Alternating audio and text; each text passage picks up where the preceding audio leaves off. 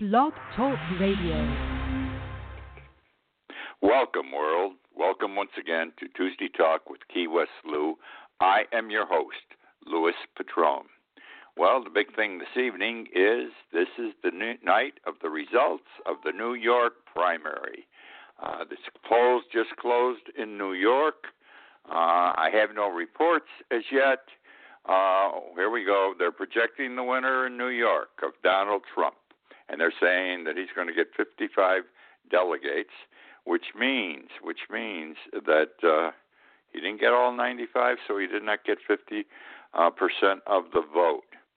Nothing yet on Hillary Clinton and Bernie Sanders. Too close to call. Something else comes in. I will let you know immediately. Yep, Hillary Clinton and Bernie Sanders, too close to call. Wouldn't it be a hell of a thing if Bernie Sanders won? Oh my God. Uh, this guy has come from nowhere. he was in left field. He was in last place. He wasn't even supposed to be in the running. And he's doing a hell of a job. You got to give the man credit. Uh, tonight we're going to talk about some interesting things like Saudi Arabia, the Boston Marathon, uh, we're going to go back 25 years to the Clarence Thomas confirmation hearings where Anita Hill uh, appeared in effect against him. A new way to make your IRS payments. You can make them to 7 Eleven. Would you believe that? Uh, okay, let's go. Starting now with Saudi Arabia. Something interesting has come out this past week. There was a study done by a Dr. Kevin Barrett of the Scientific Panel Organization, and he says, and he says this is all part of the 28 pages that our government will not release on a post 9 11 committee. They were supposed to tell us why all this happened, and 28 pages uh, have not been presented to the public. We've got it all but 28 pages, and the 28 pages concern Saudi Arabia. He said part of the things in the 28 pages is the following, which doesn't surprise me if it's true, because everything's so screwed up in the world with everybody and everything. The claim is that 15 of the Saudis, 15 of the 19 Saudi terrorists that blew up the Twin Towers, were on the payroll of the CIA. They were CIA agents working for the United States. They had CIA employment visas. Okay, this is pretty wild. Uh, now, they were also okay getting paid by Saudi Arabia. And that's what the 28 pages are going to introduce and um, make us aware of. They're getting paid by the United States, by the CIA. They're officially on the payroll of the CIA, and they're getting paid. They're on the payroll of Saudi Arabia. Now, because Saudi Arabia was financing these people with regard to the Twin Towers coming down. Interesting stuff. The president announced yesterday that, and very shortly, he will make a decision whether he's going to release those 28 pages. I suspect he will. I suspect those 28 pages have not been released all these years because the information is detrimental to our relationship with Saudi Arabia. It's going to show that Saudi Arabia knew about the attacks and financed the attacks. Now, why the hell they did all this, I don't know, but we are going to find out. Which brings another thing into play here, and this came out last Wednesday. Saudi Arabia has threatened to ruin the economy of the United States. Uh, we have treasury notes out there, United States securities, and various countries, various people buy them. Uh, the third largest holder of our securities is Saudi Arabia. It's always been considered a good investment, U.S. Treasury bonds, all right? Well, and they're making money off this thing. Well, they're threatening us now, and they've officially threatened us that they are going to sell them all at once on the open market, which means it would, in effect, disrupt our economy. It could destroy our economy. Now, why? It would break us. It would break us financially. You just don't do things that way. Uh, and Obama's aware of this. He's been meeting re- uh, this past week with Federal Reserve officials uh, to determine what are we going to do if this does in fact occur. Now, why is Saudi Arabia? These are our friends. Remember, these are the people that gave us four dollars a gallon gasoline. Never forget that they are our friends, and they shoved it up our back ends with four dollars a gallon gasoline. Well, what's happening right now is there are many lawsuits pending in the courts, and there's also legislation pending before Congress uh, to permit Saudi Arabia to be sued uh, by the families of the victims and or the victims of 9/11. Thus far, uh, it has not been permitted legally. It's been prohibited. You can't bring Saudi Arabia into these lawsuits because if Saudi Arabia is sued, okay, the mere fact of suing them will give the right to the victims to freeze their assets here in the United States. In other words, once the suit is instituted, we don't have to wait 10, 20 years. They'll be able to get a lock by the court, an official lockdown. Their assets cannot be touched by Saudi Arabia. They must remain where they are till a conclusion of uh, the litigation for fear. This is basic law for fear because this is a foreign country. They're going to take the money out of the bank and run with it. This isn't just treasury bonds. This is a ton of money that Saudi Arabia has in our United States banks. So this is all going on at one time with Saudi Arabia. Remember, they're to. This is a big deal, threatening us financially. Nobody seems to take it seriously. The media doesn't even push it. This is a big issue because if in fact they try it, they're going to screw us up completely. And I'm sure we'll have a retaliatory uh, something to do. The president has to have some plan in action uh, to ward this off. So let's see what's going to happen here. The 28 pages. Uh, they're going to bust us economically. Again, our friends who gave us $4 a gallon gasoline. Let's talk about the Boston Marathon. It was yesterday. Thousands of people ran. The first time the Boston Marathon was held was, excuse me, on April 19th, 1897. Yesterday, a thousand people ran in the Boston Marathon. In the first Marathon in 1897, 15 people ran. 10 finished the race. Isn't it amazing? There was there was and has been over the years until maybe the last 40 45 years gender discrimination. Women were not permitted to run in the Boston Marathon until 1972. Would you believe that? My column this week in Konk Life which uh, will hit the newsstands tomorrow, uh, is titled Clarence Thomas and Anita Hill. Clarence Thomas and Anita Hill. Uh, there was a movie that came out on HBO, uh, made for television this past Saturday night, uh, about the confirmation hearing when he was appointed to be Clarence Hill was an Afro American. Thurgood Marshall was the first African American uh, to be seated on the United States Supreme Court. He died. Uh, Clarence Thomas was nominated to replace him. Uh, during his confirmation hearings, we're all familiar with this stuff now, you know, because we have a judiciary committee that refuses to sit and interview and consider uh, President Obama's most recent nomination to the Supreme Court.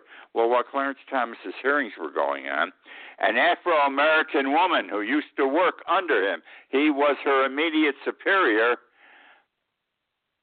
was called to testify because she reported during invest- the investigation that he had sexually harassed her 10 years before. Very important, those 10 years. 10 years before. Now, I'm a lawyer. I want to tell you something. This was courtroom drama in effect, though it wasn't in a courtroom. These these the confirmation hearings. I sat glued to that television set. You couldn't find me in my offices. I, I was secreted away in a back room where there was a TV set, and I watched these hearings all day. I loved it. Uh, it was that way. Now, I'm not going to go into the whole story uh, now. I, I'm just going to tell you the way I approached it and my decision. And then, if you can read the article, you'll find it interesting. I did it I, I didn't present all the facts. I gave a very brief synopsis in, uh, initially about the facts. What I was interested in was the background of the key people involved in these hearings and their motivations as to perhaps why they said things or why they handled the hearing or did things the way they did. And I zeroed in on what I thought were the five key players in the confirmation proceedings Clarence Thomas, Anita Hill, Joe Biden, who at the time was chairman of the Judiciary Committee, now Vice President of the United States, Arlen Specter, then a United States Senator from Pennsylvania, and John Danforth, a United States Senator also. And I intertwined, from my observation, uh, 25 years ago, I watched, I didn't miss a second of this stuff. And the readings I've had over the 25 years, what I think, and the bottom line I came to, with all due respect, Thomas was getting buried. He was getting buried by this woman's testimony until at some point he got very aggravated and he just said, now this is an African American, all right? He's only the second person of his uh, background to be appointed to or nominated for the United States Supreme Court. And he says this is, he's a black man. This is comparable to a high tech lynching. Instead of hanging me from a tree, you're doing it with this hearing. And it was very dramatic the way he, he quoted, he said these words, and the, the contortions on his face, and the pain and suffering the man was purportedly experiencing. And it turned. It turned the hearings. Uh, Anita Hill's testimony was no longer considered uh, as being correct, being truthful, being honest, and he carried the day, and he subsequently was. Uh, the, by the way, the Judiciary Committee did not did not uh, approve him. It was a seven-seven vote. They sent it on to the full Senate vote for advice and consent. The Senate voted 52 to 48. In over 100 years, the closest closest vote on a Supreme Court nominee, and he became and he has been for 25 years, one of the poorest justices, in my opinion, on the United States Supreme Court, probably the worst. And I also believe, and you'll perhaps understand this if you read my article, that Anita Hill was telling the truth, and his statement in court, or not in court, before the hearing uh, committee, that you know he was being lynched in effect, uh, was connived on his part, made up uh, but it carried the date. I think he did what Anita Hill says he did. Please, if you have the opportunity, read my column this week. Let's move on. We're going to the Internal Revenue Service, our friends at the IRS. Uh, guess what? you can now pay your tax bill. This is for real. I'm laughing at a 7 Eleven. There are 7,000 7 Elevens in the United States. When you're buying your, I'm not laughing. This is proper now. Where when you're buying a Slurpee, you can pay your taxes. Uh, it's not that easy though. The government says, or the IRS says, we're doing this because we want to make it easier for people to pay their taxes. We're really looking to assist those people who do not have a bank account or a credit card. And there are a lot of people like this in the world. I understand that. So this is the way they're doing it. The only thing is, every time the government does something, it seems it does it to make it harder for people to do things. To say, "Oh, we're going to help you. This is going to be easy," and it turns out to be a a total pain in the ass because here's how the ball game's going to be played. You want to pay your tax bill at uh, a 7-Eleven? Go in. It's a bit confusing. Uh, you're limited to $1,000 a day that you can pay limited to one thousand dollars a day. So if you, you owe more than a thousand, you're going to go back day after day. Each time you go back, you got to pay a fee of three dollars ninety nine cents for the payment. Uh, this is all done at 7-Eleven via computer. PayNearMe. I've heard of PayPal. I never heard of PayNearMe. They're involved and they're going to process your payment. Involved are two emails that you have to send out. Uh, I, it, it just sounds terribly confusing to me. I hope it works. I doubt it's going to work, and we're all probably going to laugh in the next one to two years about all the missteps that are going to occur while they're trying to process these payments. Yesterday, yesterday, yesterday, April 18th, big day in American history yesterday. April 18th, a very big day in American history. Number one, Uh, let's see, it was April 18th, 1942. World War II had started. The Japanese had bombed us at Pearl Harbor on December 7th, 1941. Uh, here, basically, four months later, four and a half months later, Jimmy Doolittle, uh, Lieutenant Colonel Jimmy Doolittle, uh, led bombers to Japan off of a carrier, and he bombed Tokyo and other Japanese cities. It was the first retaliatory act by the United States in World War II. And it, it should be remembered because it was they knocked the hell out of us at Pearl Harbor, and we got back at them. no, they they thought, how could we bomb them in Japan? They were safe. They never conceived that we would train some of our pilots to take bombers off of a, uh, a carrier, which we did, and we bombed them. God bless. And then we beat them ultimately, which was even better. Yesterday also uh, has to do with the American Revolution. Paul Revere's Ride, 1775, April 18th, 1775. We all know the words Henry Wadsworth Longfellow. Listen, my children, and you shall hear of the midnight ride of Paul Revere. Okay, to arms, to arms, the British are coming. Well, very interesting and historically correct, made popular only because of Henry Wadsworth Longfellow, who wrote a poem about him. Because Paul Revere that night only rode 20 miles shouting to arms, to arms, the British are coming. 20 miles, that's as far as he went. There was somebody else that was riding that night. This was all pre planned. Revere had to ride, and Israel Bissell, excuse me, Israel Bissell was another one who was supposed to ride. He was going to ride to the south of Boston and announced to arms, to arms, the British are coming. But you know what Israel did that Paul Revere didn't? Israel Bissell rode 350 miles over six days. 350 miles over six days. He rode one horse to his death. Then he traveled through Connecticut, New York, and Pennsylvania in those six days, saying, Beware, beware, the war has begun. To arms, the British are coming. So all I'm trying to share, and he had no one that wrote about him, like Henry Wadsworth Longfellow.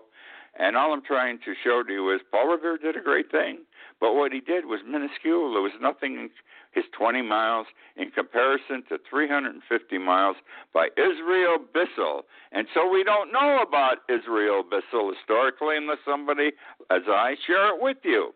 Now, again, the reason was no one wrote a poem about Israel Bissell until a poem was written more than 200 years later in 1995 by Clay Perry. Clay Perry, a Massachusetts poet. In 1995, Clay Perry wrote, Listen, my children, to my epistle. Listen, my children, to my epistle of the long, long ride of Israel Bissell, who outrode Paul Revere in time, who outrode Paul Revere by miles in time, but didn't make a poet's rhyme. Listen, my children, to my epistle of the long, long ride of Israel Bissell, who outrode Paul by miles and time, but didn't make a poet's rhyme. Uh, so Israel Bissell got a little attention by the poem in 1995. Sharing with you that's interesting. There was another man out there riding who ran for, rode for six days and all those miles, and we don't know about him. Now, staying for a moment with the American Revolution, we know, we are aware, Concord and Lexington, the first two battles of the American Revolution, the beginning of the American Revolution. At Concord, the first shot, the shot heard around the world, was fired. Okay, and then at Lexington, the big battle occurred where the colonists whipped the asses of the British soldiers who were in retreat to Boston and got the hell knocked out of them all the way back from Lexington to Boston. There's another Lexington that is famous, not just the city of Lexington or community of Lexington, which looks like Concord, New York, uh, Trenton, Saratoga, where battles took place in the Revolution. There was a warship the new our new country, the United States of America, had a warship which they called the Lexington. And during the American Revolution, okay, the Lexington, a United States naval vessel, in a battle off the coast of Virginia, de- what do they do? They defeated and they captured the British warship Edward. Now, this was our first naval victory by a ship named after Lexington, and the country went crazy at the time. We, this newborn country in which the, the colonists had great pride, had beat the pants off the the country that had the world's greatest navy, Britain. Okay, and it, everyone was happy in the United States uh, because they knew they had beaten the mightiest on the ocean that day off the coast of Virginia. Oof. Where are we going now? Let's see what's happening here with the primary in New York City. We know I've already told you Trump won, no question. He's now up to 811 delegates. Uh, let's see. Hillary Clinton has 90,000 votes, 61% of the vote. Uh, Sanders has about 30,000 or 31% of the vote. It looks like Hillary Clinton's going to win, though she has not received that we predict or we project designation as yet. Okay, now where are we going next here? We're all over the place today. I love it. I love it. Where are we? We're going to Illinois. Do you recall? You'll remember when I uh, recall, uh, refresh your recollection. 2011.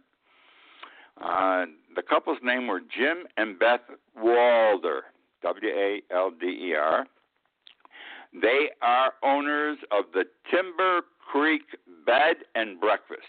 Timber Creek Bed and Breakfast in Paxton, Illinois. And what is the claim to fame of Jim and Beth Walders? Well, you remember a gay couple wanted to be married at their place of business and have a reception. And Jim and Beth Walder says, no, we don't believe in homosexuality. It's against our religion, and you can't have your wedding here. Well, this past week, excuse me, the Illinois Human Rights Committee, the Human Illinois Human Rights Committee, fined the couple, fined eighty thousand dollars because they did not permit uh, this couple to gay couple to marry at their place of business. Well, again, the Walders say homosexuality is immoral, unnatural, and they rely on the Bible. Now, I'm not a Bible expert. I've read the New Testament twice in college. I had I went to a Catholic college. Uh, I had to take a full year uh, course on the Bible, the New Testament, two semesters. And I don't recall anywhere in the Bible, and I could be wrong. If I'm wrong, you'll let me know uh, by via email tomorrow. Uh, where God said, you know, man on man and woman on woman is wrong. Uh, there's some references indirectly. If there was a strong reference, the Walders would be relying on it. Here's what they rely on out of the Bible. Acts 5 291. I repeat, Acts 5 291, and I quote, It is better to obey God than man. It is better to obey God than man. That doesn't tell me that two men cannot be married or have sexual relations or live together, nor two gay women. And they further say, the Walders, if it's discrimination, we must discriminate. Uh, now, I, I'm worried about these people because they already blew 80,000. If they don't stop discriminating, there's going to be additional fines, which are going to be more expensive, and they're going to add up and add up, and it's got to break these people eventually. It's got to break them if it hasn't broken them already. Uh, now, here's what I wonder about all this. I admire people who stand up for their rights, but I can't believe and I don't know any facts about this, but I can't believe that Jim and Beth Walder had their own money on the line, are paying their own legal costs.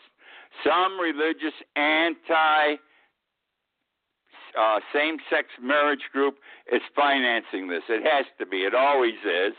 and is going to pay their fines, they're being used. Pay their legal fees, et cetera, et cetera, et cetera. I would like to know, and I wish somebody would report on this. I couldn't find it. Uh, that doesn't mean the information doesn't exist. I just could not find it. Who is supporting and backing them in this effort? Because let me tell you something, 80 grand's a lot of money in today's economy, and I don't think these people have that kind of money to throw around, nor the additional 80 on top of 80 they're going to get hit with, because you can't fool around with discrimination. I learned this back in the early 60s when I had a slew of clients that wouldn't rent to blacks. And we had passed a law in New York you couldn't discriminate against blacks in renting. And I'd go to these hearings and it was difficult.